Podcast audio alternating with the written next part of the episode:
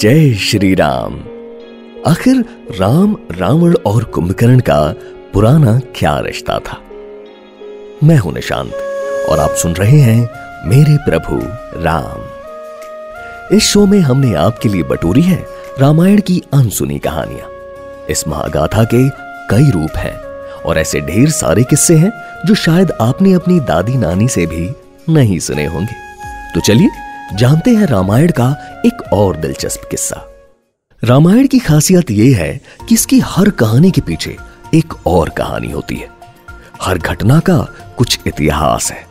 कोई धागा रहता है जो कहीं ना कहीं जाकर जुड़ ही जाता है। कहते हैं कि रावण और कुंभकर्ण दरअसल भगवान विष्णु के दो द्वारपाल थे।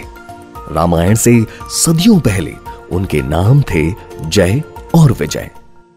और वो वैकुंठ में राजमहल की पहरेदारी करते थे। एक दिन चार संत विष्णु से मिलने वैकुंठ आए, लेकिन जय और विजय ने उन्हें दरवाजे पर ही रोक दिया। ये चार संत दरअसल ब्रह्मा जी के पुत्र थे, जिन्हें चतुर्सना के नाम से पूरा ब्रह्मांड जानता था। आज भी माना जाता है कि चतुर्सन ज्ञान बांटने के लिए निरंतर काल से ब्रह्मांड भर में घूम रहे हैं। सारे देव उनका आदर करते हैं। लेकिन उनका रूप दाढ़ी मूछों वाले संतों जैसा नहीं, वे चारों किशोर वय के लड़के लगते हैं। जय विजय ने उन्हें बच्चा समझकर उनका मज़ाक उड़ाया और लौट जाने को कहा। चतुर्सन का ऐसा अपमान पहले कभी नहीं हुआ था।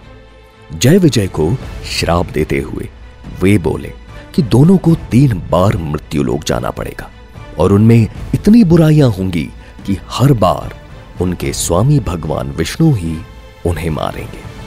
इसके बाद सतयुग में जय विजय दो असुर के रूप में आए, जिनके नाम थे हिरण्याक्ष और हिरण्यकश्यप। विष्णु के वराह अवतार ने हिरण्याक्ष को मारा और नरसिंह अवतार ने हिरण्यकश्यप का वध किया। त्रेता युग में राम ने रावण और कुंभकर्ण का अंत किया। और द्वापर युग में कृष्ण ने शिशुपाल और दंतवक्र का। तो कैसी लगी आपको रामायण की ये कहानी?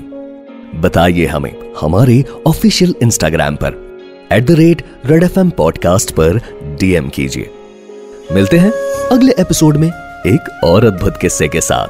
जय श्री राम।